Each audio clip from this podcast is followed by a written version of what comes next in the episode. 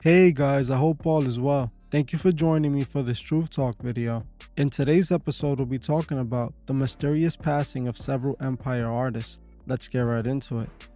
On November seventeenth, twenty twenty-one, the Memphis rapper Young Dolph passed away after being ambushed at a local Memphis cookie store he always attended. On June eighteenth, twenty eighteen, the Florida rapper XXXTentacion passed away after being ambushed at a Deerfield Beach motorcycle dealership. On November eleventh, twenty twenty, the Dallas rapper Mo three passed away after he was ambushed while on a drive on the I thirty-five in his hometown of Dallas. On November sixth, twenty twenty, the Chicago rapper King Von passed after an altercation that took place outside an Atlanta club. On December nineteenth, twenty twenty-one, the Los Angeles rapper Drakeo the Ruler passed after an altercation that happened at a Los Angeles music festival. Besides all these guys being rappers, they had one thing in common. They were all signed to Empire before they passed. This very detail has led many people to speculate whether these artists being signed to Empire had anything to do with their passings. And I can't really blame them. Seeing all these artists who were signed to Empire pass definitely raises the question, is Empire playing a part in any way? Empire Distribution was founded in twenty ten by Ghazi Shami, a music technology graduate of San Francisco State University. Ghazi was thirty-three years old when he started Empire Distribution, just a year after he lost his father. Since the creation of Empire, Ghazi has managed to work with many big artists, playing an important role in the marketing and distribution of many successful projects. There isn't much information available on Ghazi, as he seems to play the background in the music industry. Whether Ghazi is a Freemason is hard to determine because the information available on him is very basic, as he doesn't seem to spend much time in the public eye. We already know the music industry is ran by Freemasons, especially in the executive roles, so I wouldn't be surprised if Ghazi is a Freemason. The fact that his father passed just one year before he went on to create his ultra-successful distribution company, to me, also raises suspicion. He created his record label when he was at the age of thirty-three, which is the most important number in Masonry. This makes me think that he might indeed be a Mason. He even posted on his Instagram about how his father passed when he was thirty-two and how he started his label when he was thirty-three, and he even went on to say that he channeled his pain. To me, this reveals a lot. It almost seems like he's crediting the loss of his father as the reason he gained the success. We already know in the industry, sacrifices need to be made, so I wouldn't be surprised if this is the case here, especially since a concerning amount of artists that signed a deal with his label has passed shortly after doing so. We need to take a look at the artists who had deals with Empire, as their projects were full of Masonic imagery, especially in Young Dolph and XXXTentacion's last music videos. Young Dolph's case seems to be the strangest to me. See, Young Dolph was an independent artist for the majority of his career, and this is by choice, as he had personally declined multiple record deals in the past, choosing to stay independent. But in twenty eighteen, that all changed, as he signed a deal with Empire, partnering with them, creating a joint label. This meant that after twenty eighteen, Young Dolph was no longer independent and was now under a major record label. On July thirtieth, twenty twenty-one, Young Dolph dropped a very interesting album called Paper Rod Illuminati. On the album cover, we saw Young Dolph openly showing the one-eye symbolism. This instantly raises a lot of questions, especially since this would be one of his last projects he released. It was obvious that Young Dolph was referring to becoming a Masonic puppet, as it is the route to riches and fame. Young Dolph would go on to release a music video for one of the songs on the album called Talking To My Scale, and this video was full of Masonic imagery. I have covered this music video in the past, but for those who might not remember or didn't see that video I made on Dolph, let me break this video down, as in my opinion is very telling. The music video starts with the Masonic all-seeing eye. The screen zooms into the eye, and we then see Young Dolph doing the one-eye symbolism. The video then shows Young Dolph in what appears to be hell, as he is counting money. In this part of the video, they even flash tons of satanic imagery within a second. You have to literally slow the video down to be able to see it.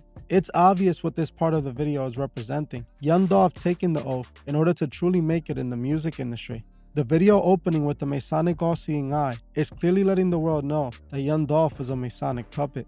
The fact that they show him in a burning end shows that Young Dolph was aware of the price he took for making that deal with the devil. The video continues with Young Dolph in a garden area that in my opinion appears to be the Garden of Eden. Again, another reference to selling out, When these artists shoot music videos with the Garden of Eden theme, that just like Eve, they are choosing to eat from the forbidden fruit. They have chosen Lucifer in order to gain the whole world. Throughout the rest of the video, we can spot tons of one-eye symbolism, openly showing who Young Dolph is truly representing.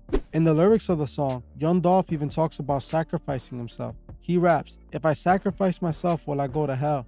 It's clear what Dolph was making known with this album. He had chosen to sell out when he signed to Empire. None of Young Dolph's early music videos seem to have this imagery, so I find it strange that in his last project, he has a song where he was talking about sacrificing himself and showing himself paying for it in a burning end, a video showing tons of open Masonic imagery.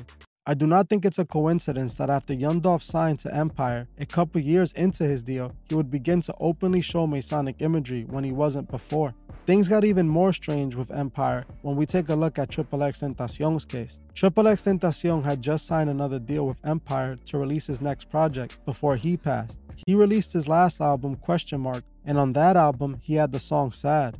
We have already gone over the Sad music video, so if you would like to hear a breakdown on that music video, make sure you go watch the previous videos I've done on XXXTentacion.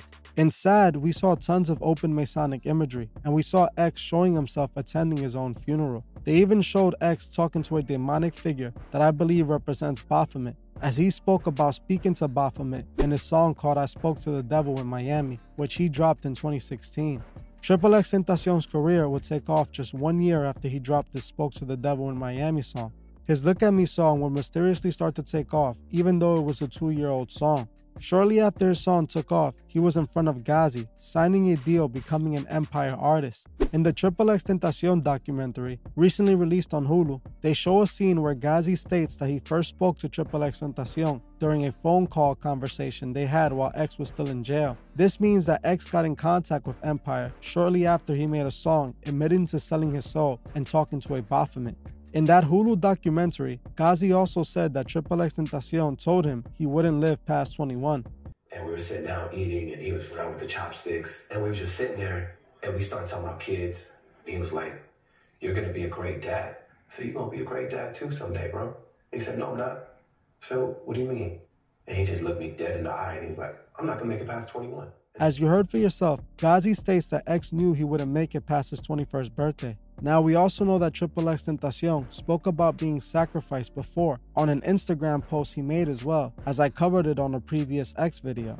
In my opinion, this is what I believe X was referring to, being sacrificed by Empire. This is why Ski Mask said that X was trying to sacrifice him, as X was trying to spare himself by offering Ski Mask instead. We were just looking at Young Dolph's situation and his Paper Trail Illuminati song. He also talks about being sacrificed. As you can see, it's hard not to think Empire has been sacrificing his artists when their own artists are talking about being sacrificed. Even though the King Von situation seemed unrelated and appeared just to be a street situation, it still seemed odd to me. Just as King Von was blowing up, shortly after signing with Empire, he would also pass. Just like Young Dolph and XXXTentacion, Vaughn seems to have filmed a satanic-themed music video before he passed called Demon.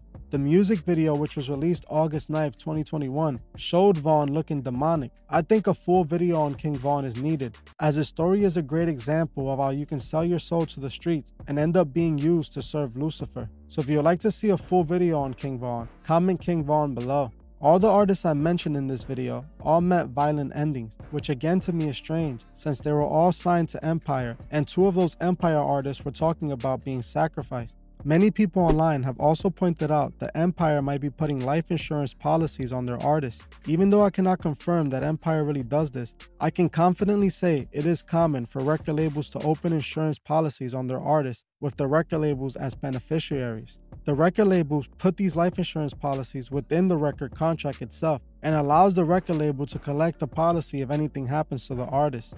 In an article written by M T V released in nineteen ninety-eight, M T V spoke about a rapper by the name of Bushwick Bill who was having a problem with his label when he found out they added an insurance policy into his record deal. Bushwick Bill was signed to Rapala Records at the time, and he felt that this was an improper move done by the label to make him worth more money gone than he is worth when he's actually alive. And this is especially true after the artist's dreams increase when an artist passes away. So if Empire had put life insurance on all those artists, they would have made a lot of money. Even more so since these labels release more albums after these rappers are gone, capitalizing on the situation. In my opinion, it does seem like something is going on over at Empire Distribution. The label keeps on going strong, while these artists under the label seem to have the opposite results. If we look at the Instagram post Ghazi made where he spoke about his father passing and him starting his record label at thirty-three, we see he also spoke about channeling his pain, which is what it seems he keeps doing with all his artists that keep on passing, channeling their pain to make himself more money and continue his success. It appears to me that Ghazi might be making ritual offerings and at the same time making millions off it. We might never know one hundred percent what's going on over at Empire, but we know for sure the devil is involved. So many artists are willing to pay the ultimate price, selling their souls for temporary fame, when nothing in this world but our souls are eternal. Well, that's it for this video. Thank you all for watching, and I'll see you guys in the next one. I just want to give a special shout out to the Truth Movement members. Thank you so much for all your support. If you would like to further support the channel, join the channel below by hitting the join button, or you can join me on Patreon. The link would be in the description.